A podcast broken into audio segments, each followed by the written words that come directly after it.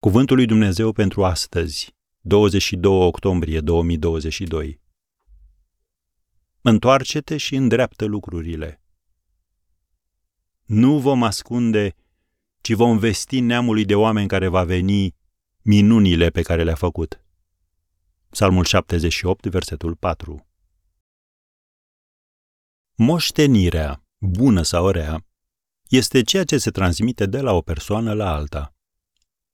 Cred că Dumnezeu a fost cu tine de-a lungul vieții, ți-a vindecat rănile și ai putut merge mai departe. Dar, ce lași în urma ta? Vorbele dure pe care le-ai rostit poate că au avut la bază ceea ce se întâmpla în viața ta în acel moment, dar acum vezi lucrurile mai clar. Este extraordinar când treci de la resentimentul față de ceilalți la iertarea lor. Dar nu cumva ai lăsat în urma ta și răni nevindecate? Apostolul Iacov scria în primul capitol, versetele 19 și 20, Orice om să fie grabnic la ascultare, încet la vorbire, zăbavnic la mânie, căci mânia omului nu lucrează neprihănirea lui Dumnezeu. Am încheiat citatul. Vorbele tale pot provoca răni de durată și lucrul acesta ar trebui să te îngrijoreze. Autorul epistolei către evrei scria în capitolul 12, versetul 15, Luați seama bine ca nimeni să nu se abată de la harul lui Dumnezeu, pentru ca nu cumva să dea lăstar vreo rădăcină de amărăciune, să vă aducă tulburare și mulți să fie întinați de ea. Am încheiat citatul.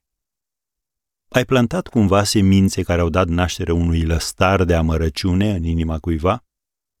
Dacă așa stau lucrurile, trebuie să-i despăgubești pe acei oameni, cerându-ți iertare, căutând împăcare, încercând să repar lucrurile cu aceea pe care i-ai lăsat frământându-se pentru o situație față de care tu ești acum indiferent. E umilitor, poate, dar trebuie să o faci, căci nu vei fi liniștit înaintea lui Dumnezeu până când nu te împaci cu aceea pe care El îi iubește. Domnul Isus a zis, în Matei 5, de la versetul 23, Dacă ți-aduci darul la altar și acolo ți-aduce aminte că fratele tău are ceva împotriva ta, du-te întâi de împacă-te cu fratele tău, apoi vino de adus darul. Am încheiat citatul.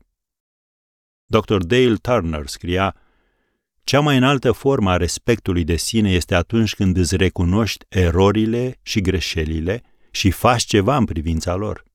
Greșeala este numai o eroare de judecată, dar a adera la ea atunci când este descoperită dovedește slăbiciune de caracter. Am încheiat citatul. Așadar, întoarce-te și îndreaptă lucrurile.